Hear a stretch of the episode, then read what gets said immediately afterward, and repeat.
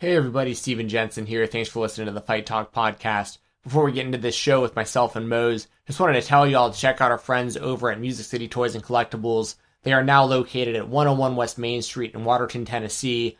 It is an awesome location. I was there in person this past weekend. I got to meet Dan Severn during the meet and greet. Of course, Dan Severn, you know, UFC Hall of Famer, UFC Triple Crown champion, NWA World Heavyweight Champion guy is just a complete legend of combat sports. It was a ton of fun. So shout out once again to Music City Toys and Collectibles. Make sure to check out their new website, musiccitytoys.biz, and also make sure to follow them on social media. Just search for Music City Toys. With that all being said, kick back, relax, enjoy this episode of the Fight Talk podcast with me and Jumpin' Johnny Mosley.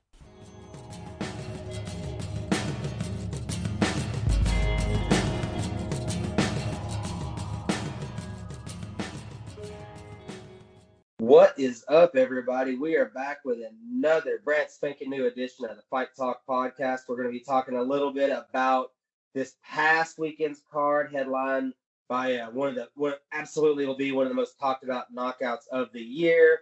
We're going to be talking a little bit about the card that's coming up weekend. We don't know a ton about it, but there's been some discussion, a little bit of dare I say drama regarding a couple of the fights we'll be back a, a, little more deep divey, if you will, next week. We are less than two weeks away from Nate Diaz returning in the co-main event.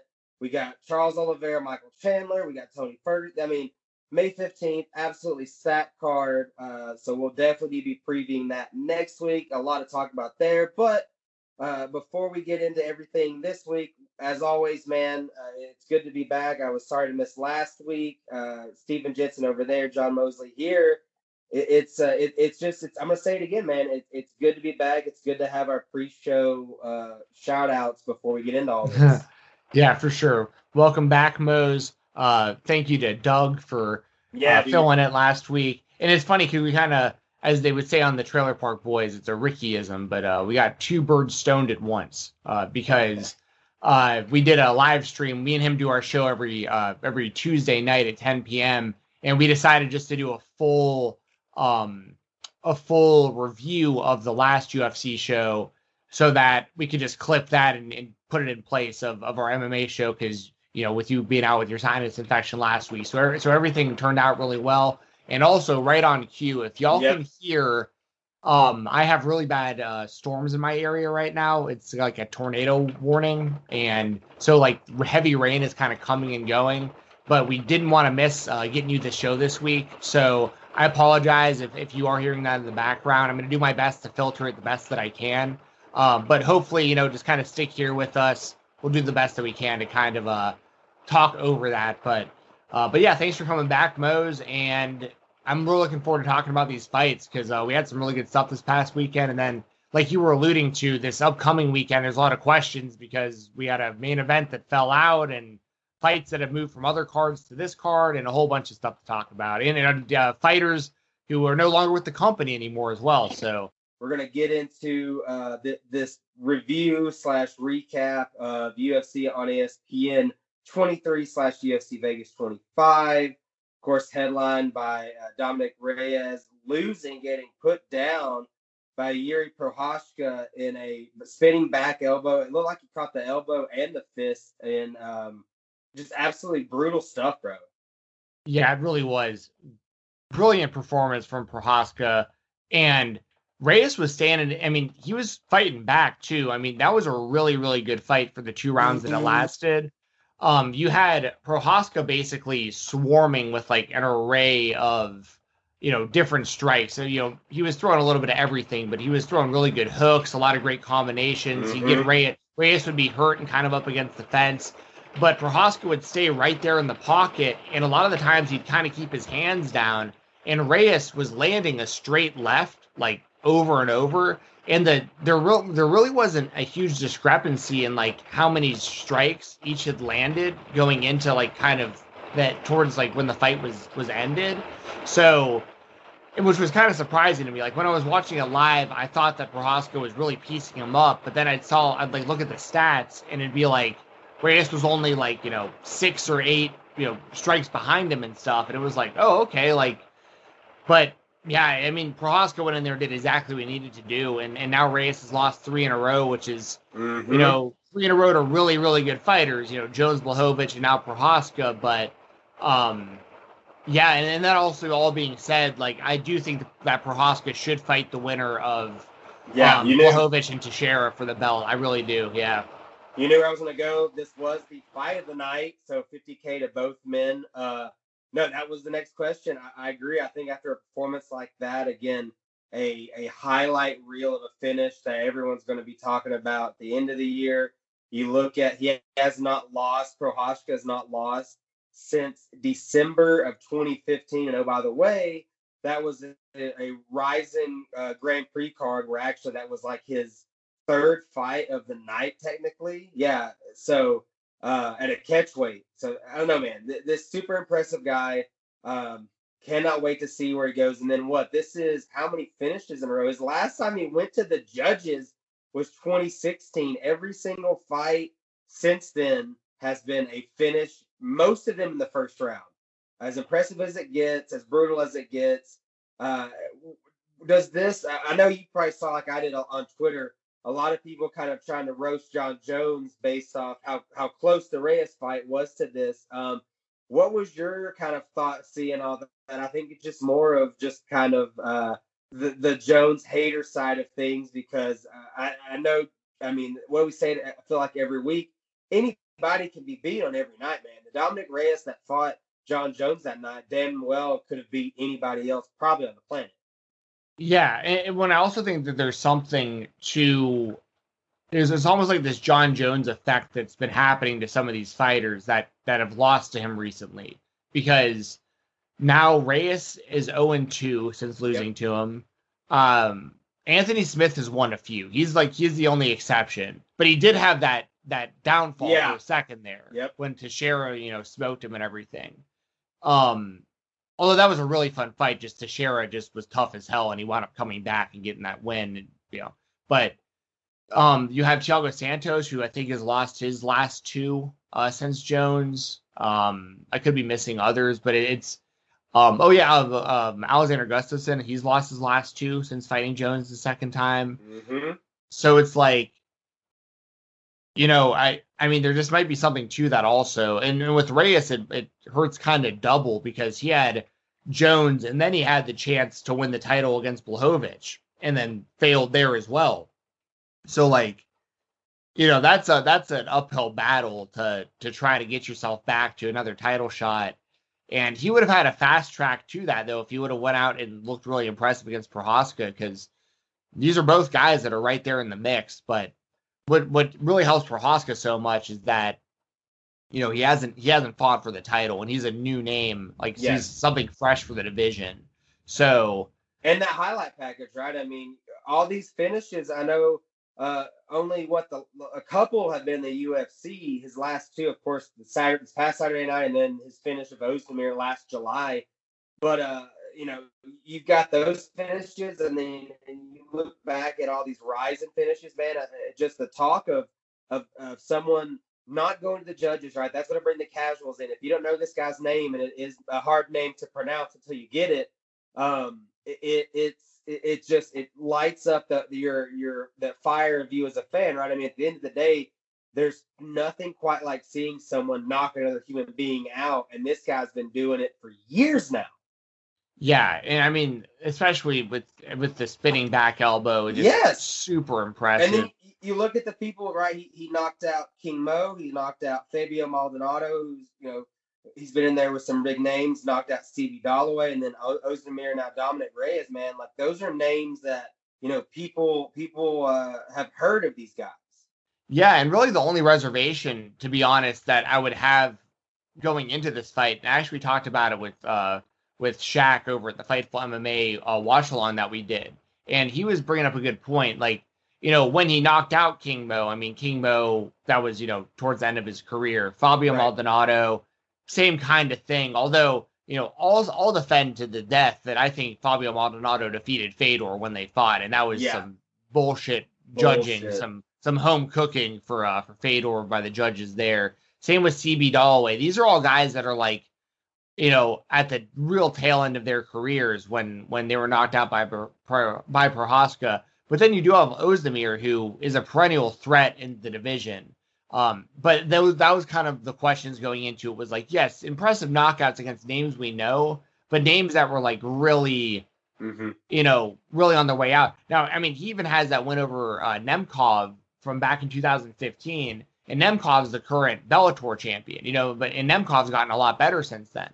But it's uh, but then he comes in there and does what he did to Dominic Reyes, and you know, he you know relieves all doubt that I would have had about him being a contender or title challenger. The only the only reservations or kind of things that I see in Prochazka's game that I think are going to be potentially really dangerous for him is going to be whether he fights Blachowicz or Teixeira. I, am mm-hmm. assuming Blachowicz will probably win, but I I think I, I love that fight. We've been talking about wanting yes. that, that one for a while. We were both big Teixeira fans, so I can't wait to see that one.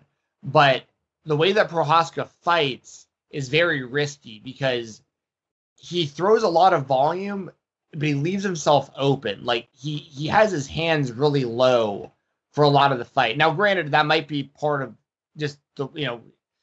There's guys like Michel Pereira out there that will, you know, they mm-hmm. fight unorthodox and they're a lot of fun to watch. Um, you know, Prochazka, I think he just has to be really careful. Like if he's standing right, and he's and he really stands right in front of the guys that he's fighting, but he's really good about rolling with punches. Like he, like Reyes was hitting him, but for a lot of the time, Prochazka was like moving with the punch, so he wasn't really absorbing much of the blow. So, but but I guess my point really is if Prochazka is just standing like right in front of Jan Blachowicz with his hands down, with the power that Blachowicz has, like you don't want to get hit just standing there with your hands down against a guy like that. I think that's going to be a really bad night for Prochazka if, he fights like that against Blachowicz or even mm-hmm. Teixeira. Yeah. Um, but it worked really, really well against Dominic Reyes. So I mean, I, there there's definitely that to be said. Very well, hundred. You got the hundred thousand dollars in the pocket. Of course, the fight of the night we've already mentioned going to the main event, and Prochazka adding a performance of the night bonus. So very good night, very successful evening for the gent in our co-main event, we had another finish that I was very surprised by. Cub Swanson uh, going down in the first round, TKO, body kick and punches. Giga Chikadze, did I say that right? Chikadze. Giga Giga okay. Chikadze. Giga Chikadze with a gigantic finish over a perennial tough guy in Cub Swanson. Uh, first round too, Stephen. What did you think when uh, when the you know the, the the ref called for it and we were you know we were in the first round still? Yeah, I mean it was a good stoppage. I think yep. Jason. I'm pretty sure Jason Herzog was the referee in that one. Um, because I remember when it happened, we were talking about like just noticing how. I, see, here's the thing. I love consistency in refereeing. Yes. Even you know, even if they're not, I, not that I think Jason Herzog is one of the best in the world, but even if he wasn't, I just like the consistency of like he's very definitive about stopping fights. He doesn't. It, it's very the opposite of what we've seen lately from Herb Dean in a lot of situations, where like Herb is like kind of about to stop a fight but doesn't, or he bumps mm-hmm. into a fighter and they get confused and they think the, the fight's over. The start, stop, start, stop. He does. Yes, that's very. Ugh. Yeah, I don't like that at all. Um, and as a fighter, it has to be very confusing because you're you're told to just keep fighting until you know fight like the fight is not over until the referee stops it or, or touches you or tells you to to you know it's over and if you're not sure if he's if the referee's ending the fight like what are you supposed to be doing you know mm-hmm. so like anyway that all being said i think jason herzog did a great job uh uh chikadze you know crumbled swanson with a body kick he fell over. He tried to go for a single like takedown, like just to just to do something uh, to show that he wasn't finished.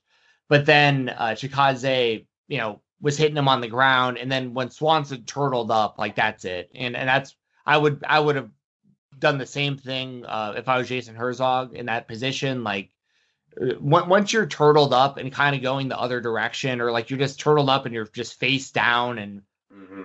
I mean you're just not defending. And Swanson was really hurt. It was clear.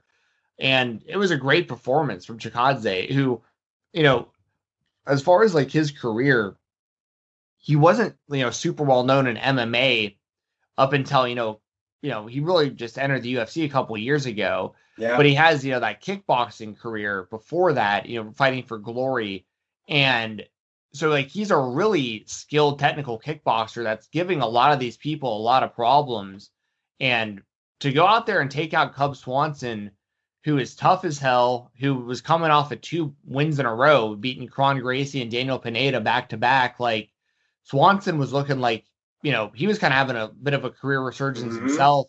Mm-hmm. And uh Chikadze, I mean, just just super super impressive as well. I mean, that was the theme of of the main event and the co-main for me was it was two guys that beat two really established names and two guys that I think are going to both be, like I said, Prochazka, I think will be the next contender for the title, and then Chikadze is now going to be in the mix with. I've said it on our on this podcast many times. I think from from top to bottom, if you're looking at the top 15 of all the weight classes in the UFC, featherweight's probably my favorite weight class from from number 15 to number one, and Chikadze is in that, and he's going to be fighting no, nothing but you know either big names like a Cub Swanson or just like just killers. You know what I mean? So it's gonna be it's gonna be fun to see what he does next because he's gonna get some really exciting fights. Eight wins in a row for him. His last two, including of course the win over Cub, performance of the night, first round finishes in the UFC, the most recent, uh, of course, being November 7th, 2020, uh, win over Jamey Simmons. That was back on the Santos Teixeira card. And then, of course, uh, as impressive as it gets, I love good body based offense, and that was as good as it gets. Got him 50 G's. That was the second performance of the night, um, along with Prochazka. As you were just saying, Stephen, uh, two uh, as good as it gets performances in a main and a co main here. Um, I, I just this you know every now and then we get those cards that we kind of we we leave going oh man you know I, that could have been this or that but uh, I, I just absolute great way to end this card um, that we had on ESPN two. The uh, the rest of the main card we had two decisions, unanimous, and then a draw, uh, split decision draw. Excuse me, there with um, with a, you know anytime you get a split decision draw, bro, you're to have people on either side. How did you feel when uh, when we got the 28 29, 29, 28, 28, 28 cards red in that light heavyweight scrap? Um, I thought it was a good uh like I never like seeing draws. I don't think anybody likes when that happens, but it's it was kind of like almost I don't want to say poetic or ironic, but it was right. so Cutelaba you know, during the weigh-ins, he he like put Jacoby in a in like a clinch. Like it was really weird, especially after weird. Yeah, yeah, especially after last week or whatever that it was either last week or two weeks ago when uh when Jeremy Stephens shoved yeah. Klose and Klose had to pull out of the fight because of injuries he suffered from the push. Where so like you would figure that there'd be a very short leash for these fighters right now for doing that kind of stuff during weigh-ins.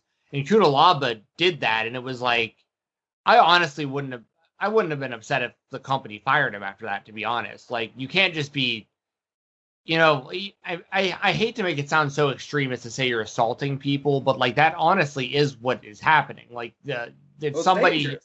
well, yeah, dangerous.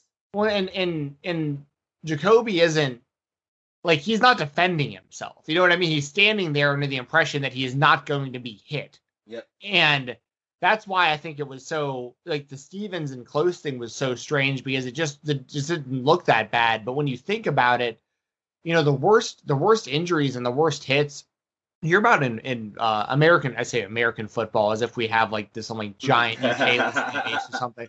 Um, in football, you would not football but football you would have you know, a lot of the worst injuries happen when, like, just because they don't see the hit coming. Yeah. You know, because because there is something to just knowing and being prepared for it versus just getting blindsided and your body doesn't know how to react.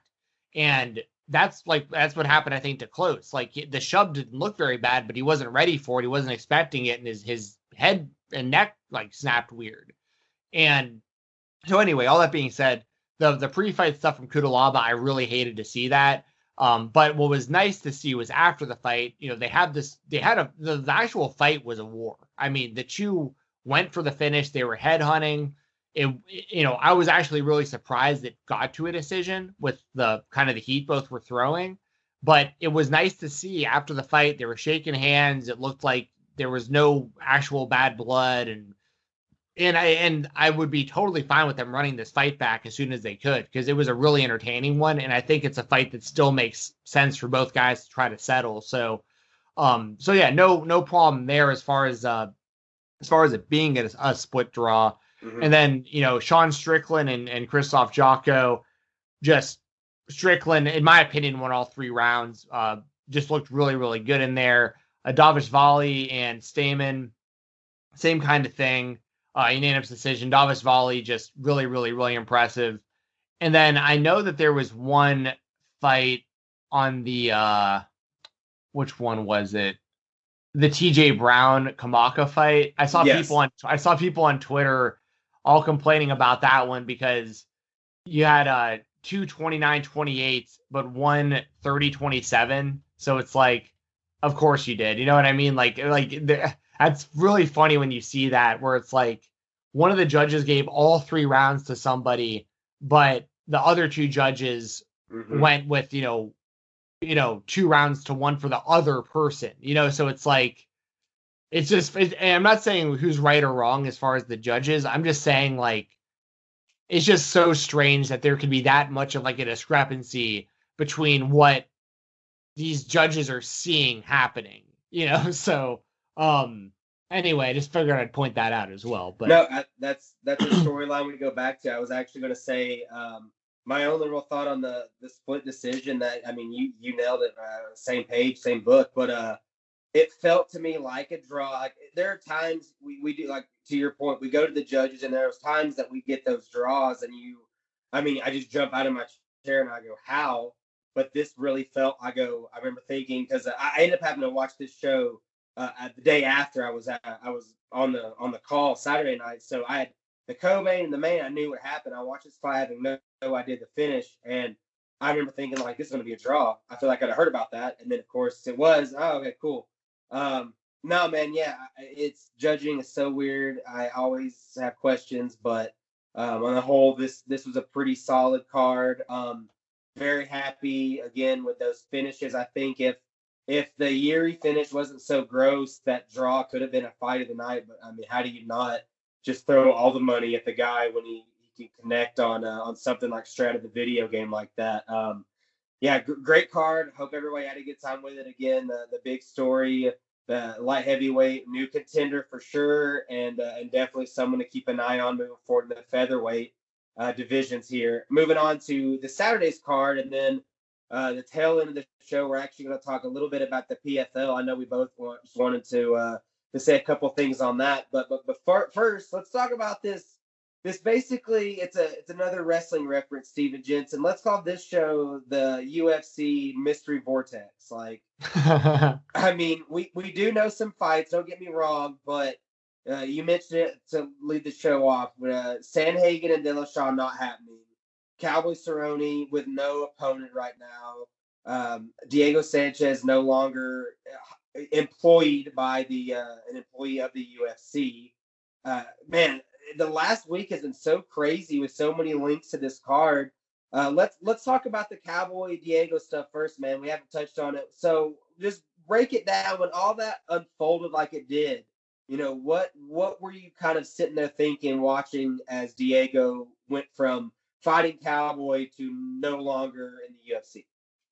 So I haven't seen every like video. I've seen clips, but I know there's a lot of video out there of like Diego and Josh Fabia um like appealing the commissions and that kind of stuff. I think I have a pretty good gist of like the scenario, at least from like I've read from a few different sources, kind of kind of the breakdown of like what led to this point. Um so the the kind of what I gather is and, and first of all, I'll say this. I think that just before I really get into it, Josh Fabia, it, like that's the problem with yes. all this. You know, so like, you know, and he and he has been a problem uh, you know, being associated with Diego this whole time.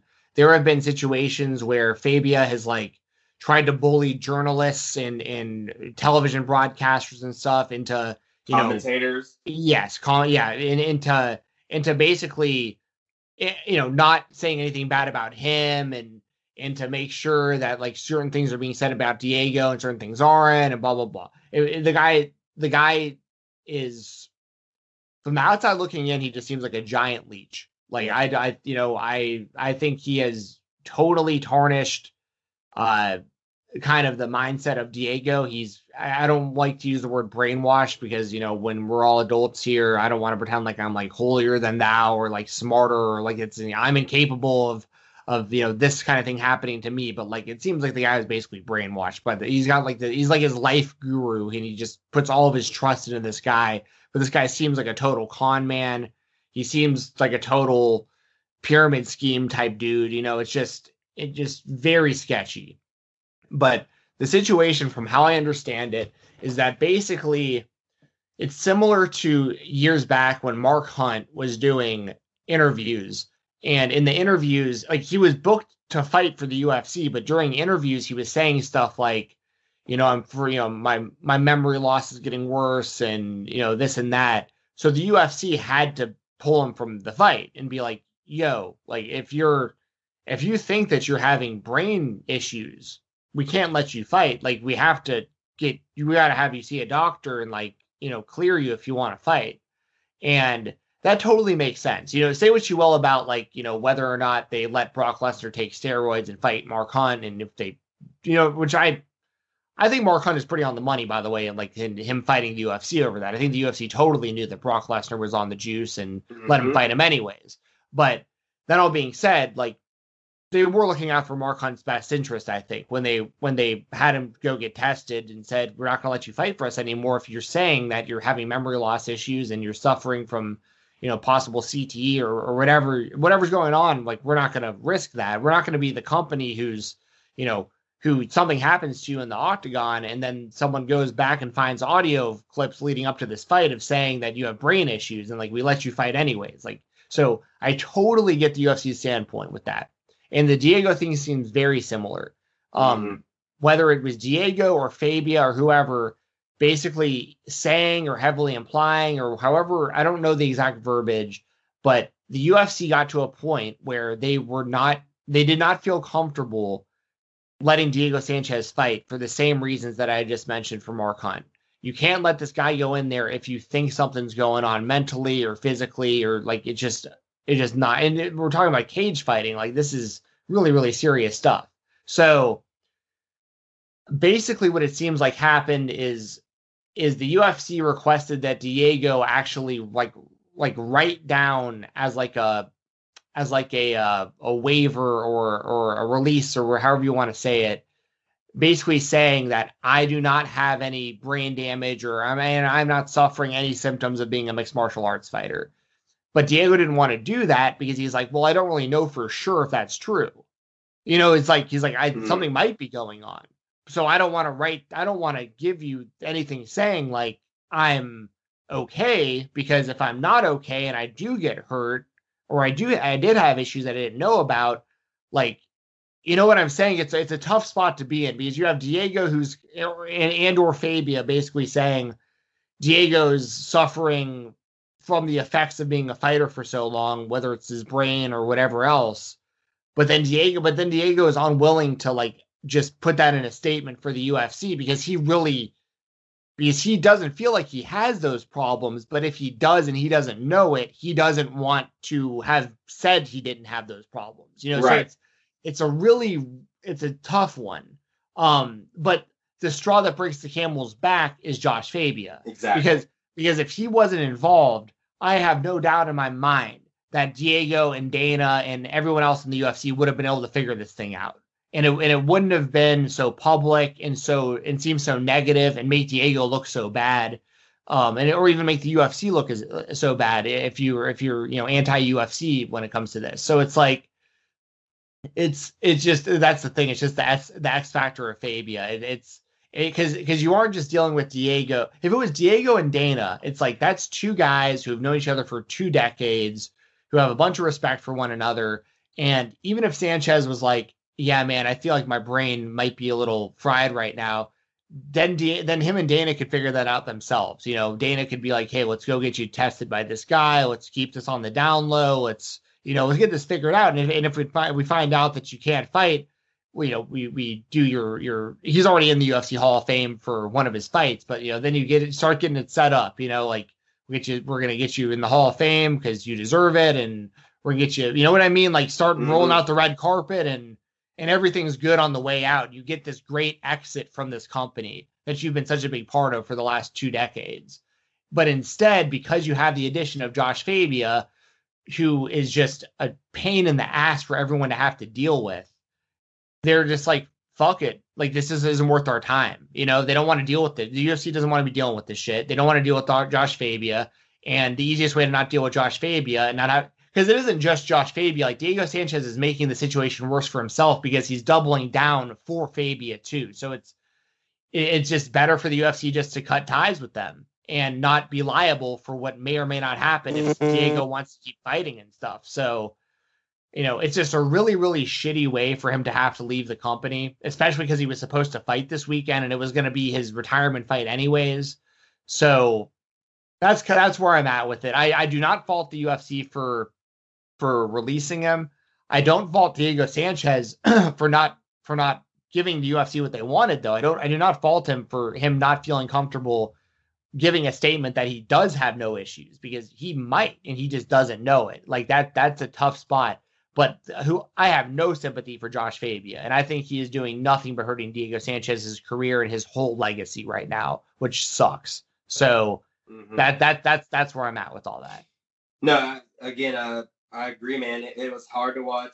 As a fan of Diego, he's always been uh, been a, a, character to say the least. But I, I think, yeah, it's it's it's tough to watch a lot of this, but I totally understand where the UFC's coming from. I didn't question. I mean, I, I, in the same spot, I think I'd have done the same thing. Um, but yeah, yeah, I hate to see it. Hopefully, down the road, maybe uh, things can come together. And even if Diego doesn't fight again, I think you're right. I think uh, you know uh, it's almost again, you know, fighting is wrestling. It, it, would make sense down the road. Maybe something gets pieced together, and we get Diego back and and some kind of hopefully uh, good mental health enough to to maybe have uh, a moment like that with the Hall of Fame or something. Um, but, well, well, and also like look look at like his look at his squad too. I mean, like yeah. it's it's Diego Sanchez, Josh Fabian, for and uh Stephan Bonnar. You know what I mean? It's like yeah, dude. you see you see Sanchez and Fabia like going kind of crazy, and then you got like Stephan Bonnar like filming it for him and stuff, and like Bonnar's had his issues. You know what I'm saying? So it's like, oh yeah,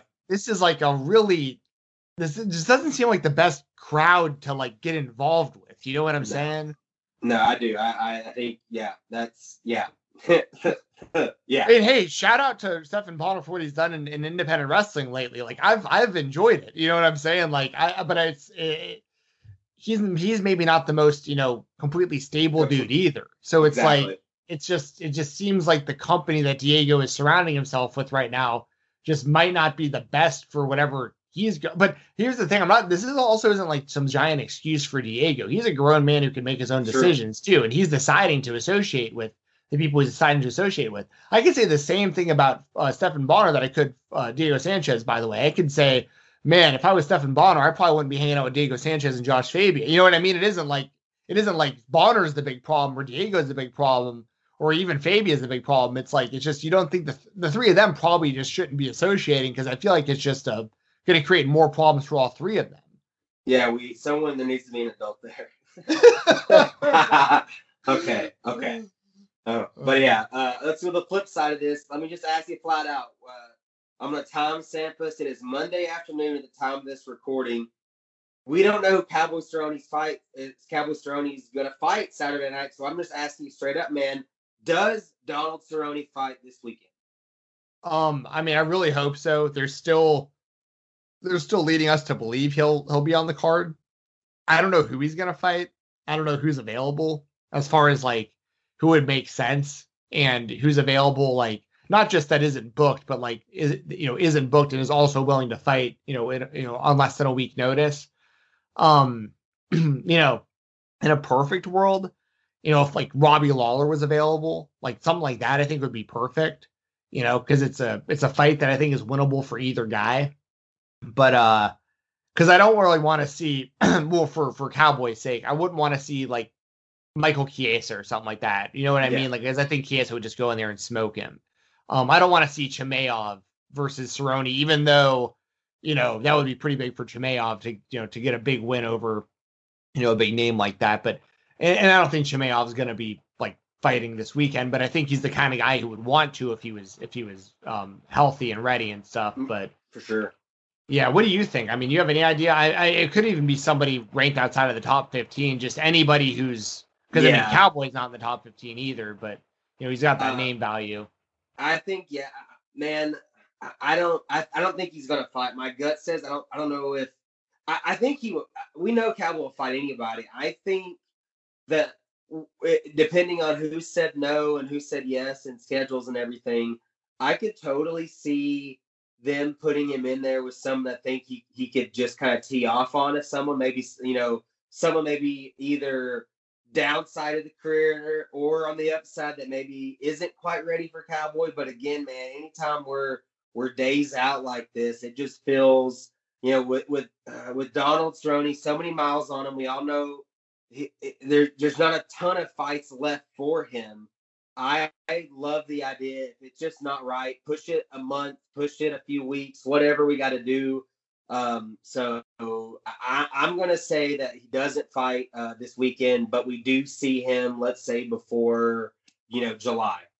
Yeah, I can see that as well. I think I think that that that could totally be uh be the scenario, and it's it's kind of ironic too because Cerrone being on the other side of this is what made him Donald Cowboy Cerrone. Like, yeah, dude. You know, he was usually the one who on no notice would fill in for somebody else. So now he's like sitting there waiting on someone to fill in for him, you know? Oh man, yeah, it is. It's that's the fight game. What's it, I don't uh it may not fit the situation, but you saying that is literally uh you either die a hero or you live long enough to see yourself become a villain, that's how I feel. Um yeah, hopefully we see Cowboy in the cage, preferably this Saturday in a banger, but uh, definitely in a good matchup for him uh, sooner rather than later. So, with all this talk of what we don't know, we think we might know, possibly, maybe, that the main event could be uh, women's flyweight scrap between Michelle Waterson and Marina Rodriguez. Uh, what are your thoughts on that being the main event and just on the fight in general? I mean, I think it's a good fight, and I think it's a. I mean, Waterson you know, she definitely has a you know her yes, fan base name value there. Yeah, for sure. Now, if you want to talk just straight name value, though, like I think Cowboy Cerrone. No, think, yeah. I mean that's a strat. That's a Cowboy's a stratosphere. We we both agree that you know you could have Cowboy Cerrone fight someone no one's ever heard of, and that's going to draw a number between the hardcore and the casuals that love him. But I believe you know Michelle Waterson's got got some, you know, again, it, it's it, it, everyone's perceives it different, but for me, I think she can absolutely bring in some casual fans, and there are uh, there's definitely a fan base already there for her, which is a good spot possibly for Rodriguez. Yeah, yeah, for sure. And Rodriguez has looked good. I mean, she won her last one against Amanda Ribas. Um, and she looked good in the UFC. She, she has two draws, which is like that's so rare to see on somebody's record. It's yeah. like two draws within uh, a what a three fights or four fight span. Um, I mean, she's a good fighter though. I mean, like I, I think this is a really good matchup. Uh, for it to be the main event, like I don't, I don't really dislike because like I do think it's a good matchup. Uh, and like we were saying, Waterson and she's like her fan base, and mm-hmm. so you know, and this could be a really big win for Rodriguez. Um, I'm gonna take Waterson as my prediction, but I mean, if Rodriguez were to win, it really wouldn't surprise me. She's been in there with really good fighters and done really well. And her only loss is a split decision to Esparza, who's a good fighter. And that's when, you know, split decision, literally one judge goes one other way and that's a win. So, um, so yeah, I mean, I think that this will be the main event of the show. And yeah, I mean, I think it'll be a good fight. There, there's there's a lot of good matchups on the card. Oh, so, yeah. I mean, this this should be a lot of really good fights, just not a ton of name value overall. I mean, Sandhagen and Dillashaw, that was that's what really sold this thing. Um, as far as like yeah. name value as as a pay as a not a pay per view, but as a main event. Uh, but you know they're doing they're gonna do the best with what they can, and there's too many good fights on the show to just not have the show. So, um, so yeah, I I, I, I think Waterson Rodriguez is probably the right call for the main event. Yeah, I'm with you. I think Waterson is just a little bit better, uh, but I think you you did a great job of uh, man. Marina Rodriguez, this feels almost like that fight where a lot of people are going to pick Michelle Waterson to win, and Rodriguez could come in and maybe turn some heads. And, and of course, it being on ESPN, uh, that's it. Just it feels like a, a, a, very possible coming out party, and just like I'm here for Marina Rodriguez if she can get past uh, past Michelle Waterson, who that's that's a challenge on itself. And like you said, that the last time we saw uh, Waterson in there, man, a really good win over Angela Hill back in September. That was a fight of the night. Uh, definitely one to keep an eye on, whether it's main event or not. I think I think it will be. It feels like uh, that that'll draw a little bit. But you, you, yeah, you mentioned it, man. Let's get into a couple of the other fights we do know we're to get. We've got. Uh, let's lead off with this one. Someone we, we talk about a lot on here. Neil Magny, Geoff Neal. We we've said it a million times about how both of us are so entranced by Neil Magny's career and record. Uh, how are you feeling about this matchup? I like it a lot, and this is one that like if it was a me personally, like if like this is the fight that would be the main event of this show. Um, I I think that this is a really really good matchup because Neil Magny was on a three fight winning streak before he lost recently to Michael Chiesa, and Chiesa is looking like a guy who could be contending for the title soon. So really no shame there. Really big win for uh for Chiesa there over Magny. And then Geoff Neal in a similar position only he had won one, two, three, four, five, six, seven in a row. And he's coming off a loss to Stephen Wonderboy Thompson. But and once again, you know, Stephen Thompson arguably could be fighting for the title next or soon because he's still in the top five at welterweight right now and hasn't had a shot against Usman. So I think that Neal and Magny are both in really good spots at welterweight. As far as where they sit in the rankings, you have Magny at nine and Neal at 10. So it mm-hmm. makes 100% sense for these two to fight each other. And the winner, the winner is, you know, gonna probably fight someone ranked above them next. So it'll be, you know, either Neal is gonna win or Magny's gonna win, and then the winner is gonna probably fight, you know, one of these guys who's really in that mix for that title contention. And we talk about it a lot. You know, once you really break through that top five of welterweight, there's some real big money to be made there because it's you know Masvidal, Thompson, Leon Edwards, Gilbert Burns, Colby, and Usman. So it's like that's so the whoever wins this is basically potentially fighting one of those names with either this win or maybe one other win afterwards. Because that's the position that Chiesa is in right mm. now after beating Magny is like, you know, he is at seven, is at six, and then it's all the other names I just mentioned. So I mean, these are all big fights, and Matt and Demian Maia sits at number eight, and he's a big name and former champion and all that. Or sorry, not former champion, former uh, contender, uh, title challenger. So, um, so yeah, I mean, th- this this is I think is going to be a really good fight. And as far as a prediction, man, I'm going to go Magny just because I think he's a little more uh, diverse in what what he brings to the table. But Geoff Neal's got some serious power, and I'm definitely not counting him out. But I'm going to take Magny. What about you? Same. I'm with Magny. Uh, I think he's a little more well rounded, but without a doubt, this is one to circle uh, I I would not be shocked either to see Geoff Neal, but I think I think Magny does it, man. Gets back in the win column. Um, yeah, definitely keep an eye on this, no matter where it's got to be that main card on ESPN. Prelim's going to be prelim card will be on ESPN Plus. Uh, what about this one, man? This one got pushed. Uh, we were supposed to get it a couple of weeks ago. Carlos Diego Ferreira, Gregor Gillespie, man, another one that just screams fireworks. Yeah, it does. And we haven't seen Gillespie since that head kick loss to Kevin Lee. And that was already back in November of 2019. That was at UFC 244. And I remember that so well because that was the uh, the BMF title main event. So, you know, and that was the one where like if Gillespie beat Kevin Lee, he was gonna get fast tracked to potentially oh, yeah. fighting Khabib Cause because Khabib was like, you know, people were thinking with Gillespie's amateur wrestling background that he was maybe the only person who would have a chance against Khabib, like grappling wise. And then Kevin Lee went out there and had one of the best performances of his, of his whole career and just incredible head kick knockout of Gillespie. So it'll be interesting to see how he bounces back from that. Uh, Ferreira is a really, really tough fighter, and he has wins over the likes of, you know, former champion Anthony Pettis, and he's been in the octagon with guys like Beneil Dariush and Dustin Poirier. He's actually lost to Dariush twice. Um, and his only losses in his career are the two losses to Dariush and his one loss to Poirier.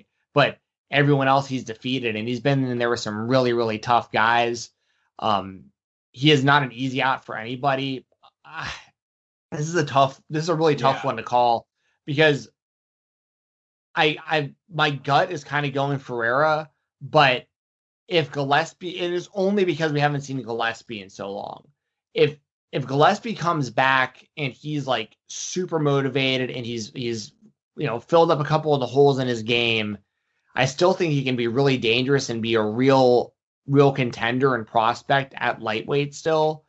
Um, and like I said, with his with his amateur wrestling background and stuff, like if he can just if he can just have like just a little bit above average striking and keep his cardio at a top level and keep his wrestling at a top level, I think he's going to be really, really dangerous. And I think he's going to be able to out grapple Ferreira here. So I'm going to take Gillespie as my prediction, but this is a really damn good fight. Who do you think is going to win?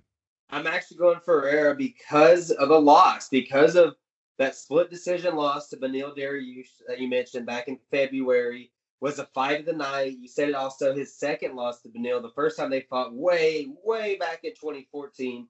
Uh, Beneil d- beat him by unanimous decision. So to me, that's some growth, man. He he near you know split decision was a close fight. Uh, again, the fight of the night.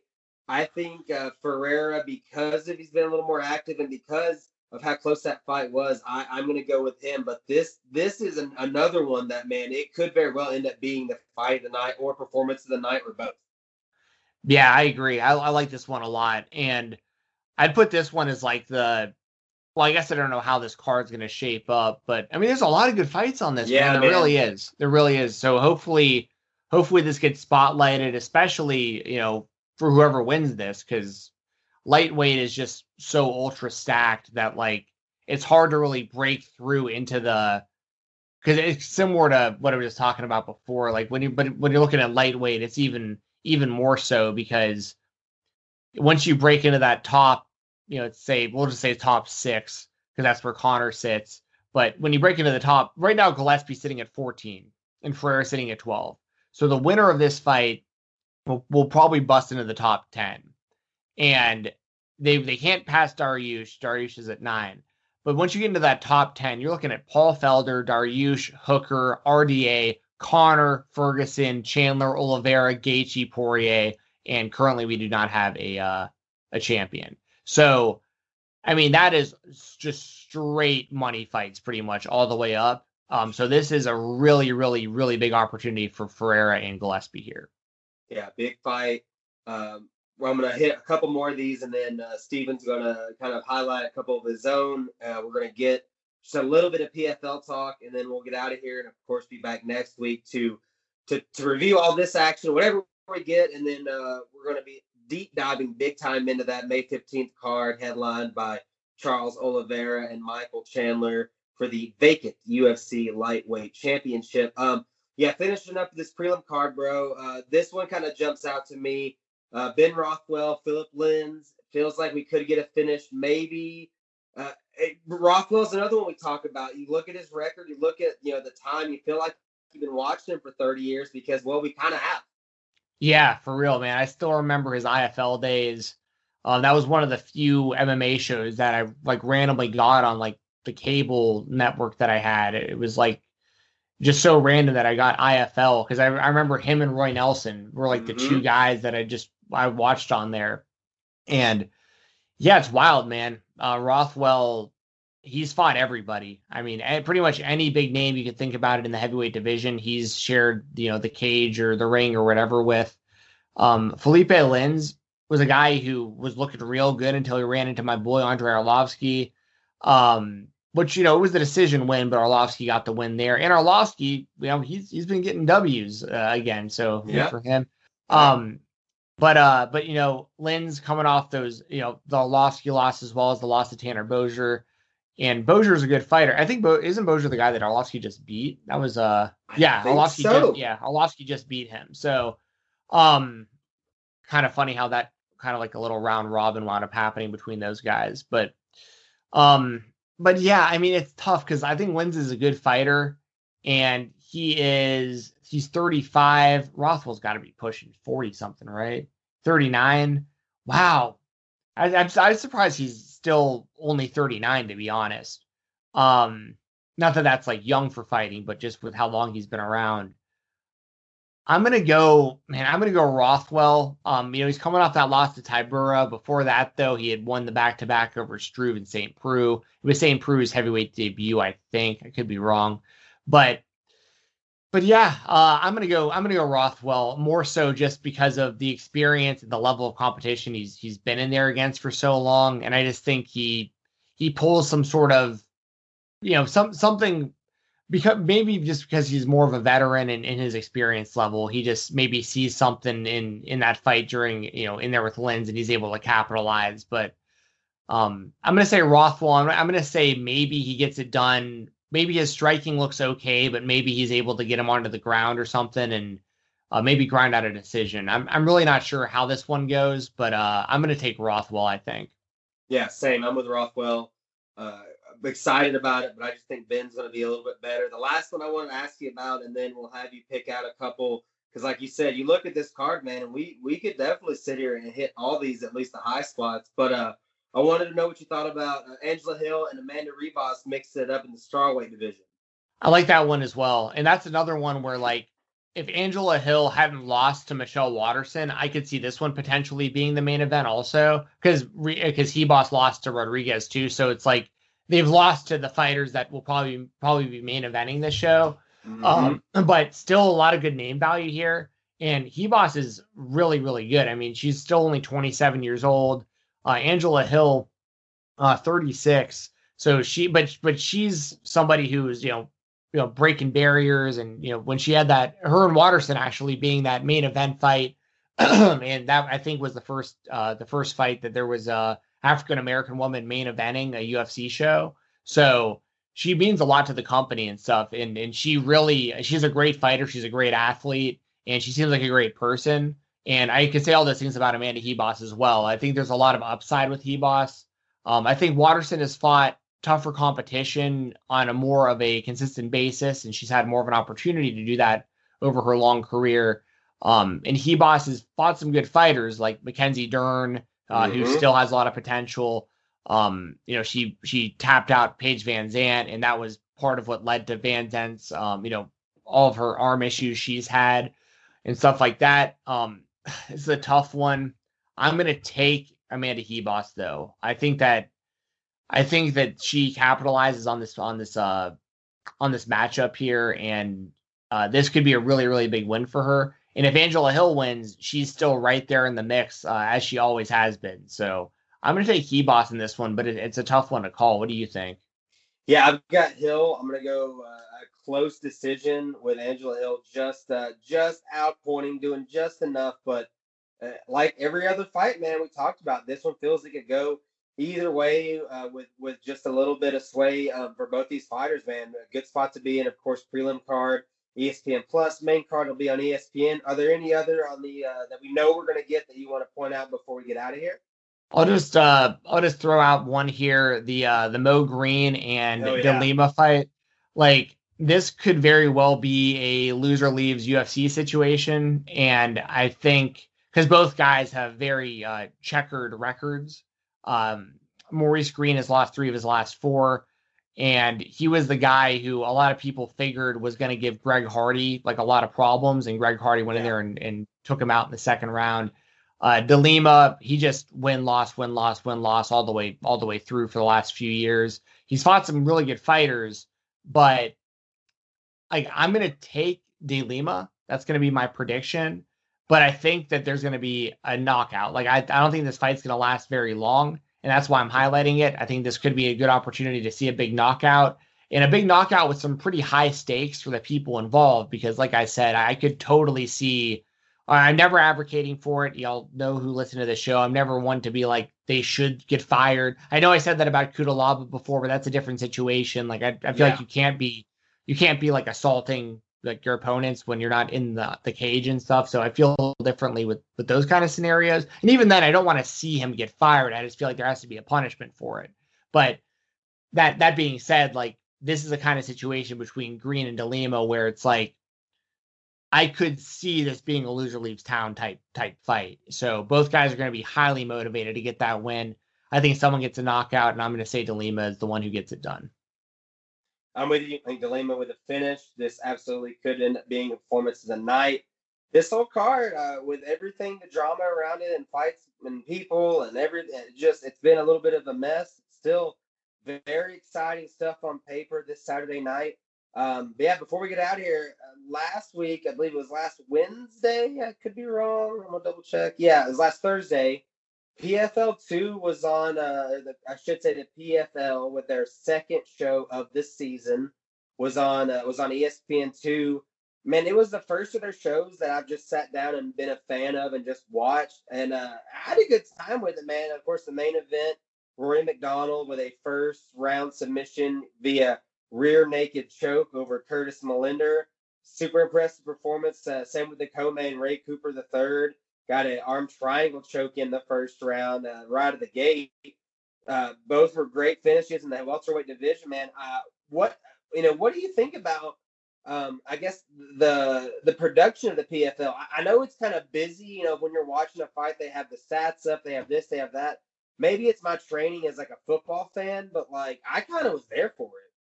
I like that they're doing it. It it it gives them something that's a little more distinctive to to them. You know, it they all, all these stats and all these extra all this extra yeah. stuff that they're doing. I, I like that they're putting the effort into it. I know they put a lot of money into it, um, like millions of dollars into like the like the screens and all the extra graphics and stuff that they're using. Um, and I think it's smart. You know, it's it, in in a very different way, but it it almost reminds me kind of like the National Wrestling Alliance right now, where if you're a pro wrestling fan, like you have, you know, AEW and WWE and NXT and New Japan, all these things that kind of look pretty similar, but then you have you know, the NWA, which is like uh, in a studio with like different lighting, with like their entire set is right there around the ring, and it's it's like an actual alternative. Like it, it doesn't feel like you're watching something that's trying to be the WWE. You're just watching something that's doing its own thing. And I like that aspect. And that's kind of why I compare it to like the PFL because when you watch the PFL, like I don't really feel like I'm watching. I mean, to a degree, you feel like you're watching Bellator and the UFC a little bit, but like it, it definitely seems like they're trying to provide a real alternative that's like really based around all these other things too, and all the all the statistics and all of all this extra stuff and all the extra production. So I just like that they're trying something different especially because oh. they're on they're on ESPN where like the yes. UFC is. So you know you got to do something different.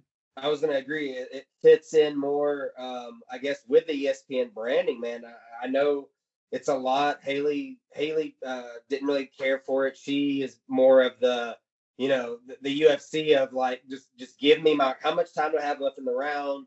Uh, and let these two fight. But I was I had a good time, man. I like knowing this and that and the history of it. And then uh, um, of course, you've got Rory MacDonald some there for that. Uh, what did you think? I know we talked a little bit about it before the show, but the performance as a whole of Rory now here in the in the PFL, pretty much what I expected, right? Yeah, and and he looked really good. Uh, his uh his rear naked choke over Millender was like really just really really impressive. The way that he kind of baited Millender into thinking that he was safe and then locking in the choke. Um, because basically what happened was they were like rolling around on the ground and kind of getting into positions and stuff. And Rory hooked Millender's legs on the ground and he kind of like let off the gas a little bit, it looked like, and let a, let Millender move and start sitting up like he was going to be able to like escape or change positions. And right when Melander looked like he felt safe is when Rory just jumped on his neck and just, I mean, it was like you could tell that Rory had practiced that. And I thought it was just really, really, really, really well done. And then you mentioned Ray Cooper the third also. He's, I mean, he's basically when I think of the PFL, he's like the first person I think of because he's just so he's been so important to their brand. You know, just being a part of all these tournaments and you know championships he's won with them, and um, he had that really. He was the one who knocked out um, who was it? Now I'm now I'm blanking. Let me pull it up real quick because he I remember he had that giant upset a few years ago over where was it? Who am I looking for? Over Jake Shields. That was it. Man, yeah, he's finished Jake Shields twice. Twice, yes, and that's where he really got on everyone's radar was at PFL three when he knocked him out, and then he beat him in the rematch too. And I mean, the guy has just been a, a real stud for the PFL. I mean, his only only has two losses in the company. Um, so I mean, good to see him doing his thing and getting a win with the triangle choke. I mean, he's he's really dangerous with his submissions and with his knockouts. Well-rounded fighter, a guy that I think would do really well in a Bellator or UFC, you know, if given an opportunity. But he's he's really finding a good spot for himself in the PFL. And then um also just want to throw it out there because I don't think we talked about it before, but you know, um, you know, Anthony Pettis losing his fight, yeah. that just that just goes to show also though, like Anthony Pettis was looking really good in, in his UFC run as of late. So the PFL has, while you might not know as many of the names, like they have a really good roster of fighters that are kind of flying under the radar and guys who are capable of beating Anthony Pettis level fighters. So, um, so yeah, I mean, I thought, I honestly thought it just made the PFL look really, really good. Yeah, same. I, I'm I'm in on the rest their next show. I'll totally be watching on this one. It was pretty cool. Chris Camozzi was in a banger, bro. He ended up losing a decision to uh, Emiliano Sordi, who I believe won their 2019 light heavyweight like tournament championship, whatever it is. Um, so super impressive performance and a loss by Camozzi, landed some big shots. Um, but yeah, man, absolutely fun time on the ESPN2. I believe their next show is actually this Thursday, May 6th. Uh, it appears not only do we get Kayla Harrison back in action, but Fabricio Werdum will be fighting.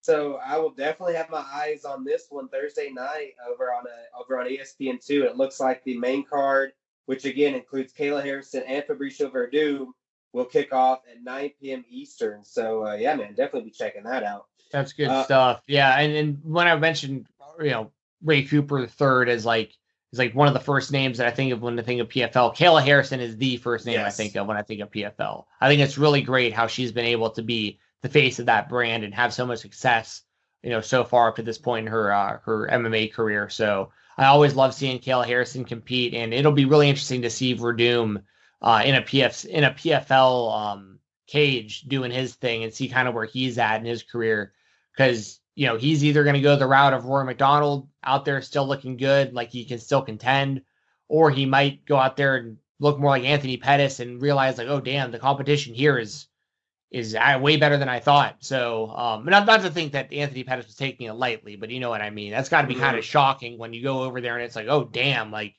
I just got beat. Like I didn't think that was gonna happen. So, um, so yeah, I, I'm I'm looking forward to this upcoming PFL show this Thursday for sure.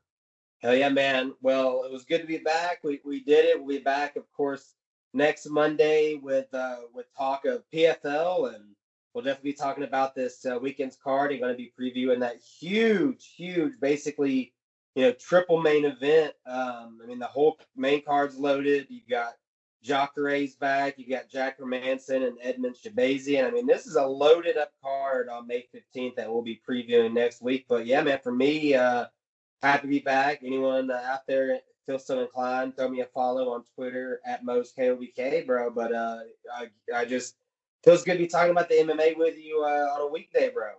Yeah, for sure. Great to have you back. If y'all want to follow me on Twitter, it's fight talk underscore F I G H T T A L K underscore. If you want to watch some independent pro wrestling, jump on independentwrestling.tv or IWTV.live. Use promo code Fight Talk, all is one word with no space. Helps me out, helps Mose out uh, help support the show and all that good stuff.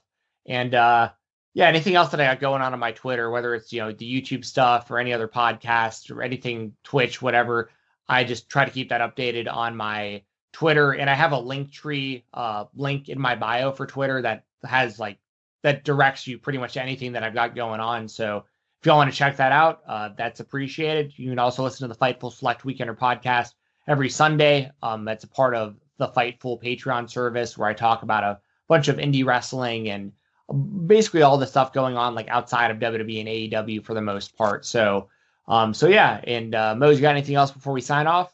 No, man. Uh, happy to be back. Can't wait to be talking about that uh, that May fifteenth card, bro. Same here, man. It's gonna be a lot of fun. So next week, like Mo said, we'll be reviewing what we just talked about. We'll be previewing that uh, that big show. And uh, yeah, until next time, I've been Steven Jensen for Jumping John Mosley. We're out of here. See you next week. Talking more mixed martial arts.